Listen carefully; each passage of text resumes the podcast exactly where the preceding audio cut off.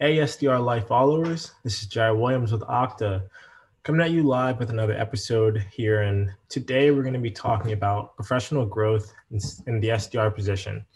So, in this episode, we're going to touch on mentorship, documentation, and strengths and weaknesses. To start off with mentorship, really can't stress this one enough. You know, I believe that professional development really starts with having people in your corner who are not only experienced but also are knowledgeable. And I have some amazing mentors, and a few of them, or uh, sorry, a few of these tips today that I'll be sharing with you guys are things that I picked up directly from them.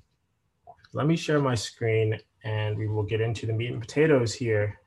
To also touch on documentation of accomplishments, this is a big one. And what I like to do for this is to take down yearly reviews and what I'm doing there is kind of listing out my greatest achievements and accomplishments throughout the year.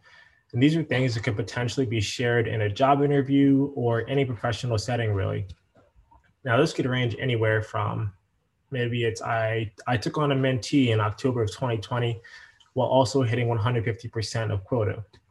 Or maybe it was as an SDR, I followed a specific deal cycle and the deal went sideways. You know, something something happened with the prospect. And now i'm more prepared to kind of head into this next position as an account executive. And under and you know i i have a better understanding of how deals can go sideways.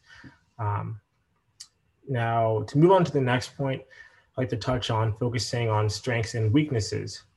Now this is always a, a great practice. You know if you can bring bring these to your leadership and you know vocalize how you plan to work on your weaknesses and how you plan to use your strengths to your advantage in your process and in your position.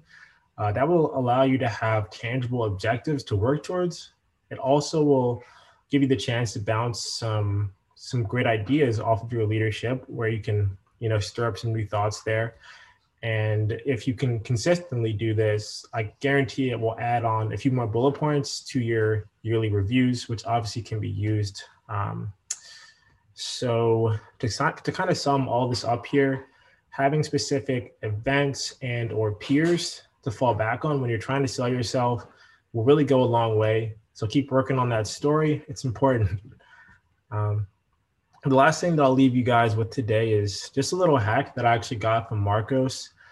Uh, so, so what Marcos likes to do is to keep a win sheet, and I, I think it's it's amazing. It's genius. You know, you're basically just always giving yourself a, a, pat on the back when you go to check out your win sheet because it's it's basically a document that includes all of the positive things that your your coworkers say about you or your prospects or your customers say about you when you send them a good message um, or when you help them out you know?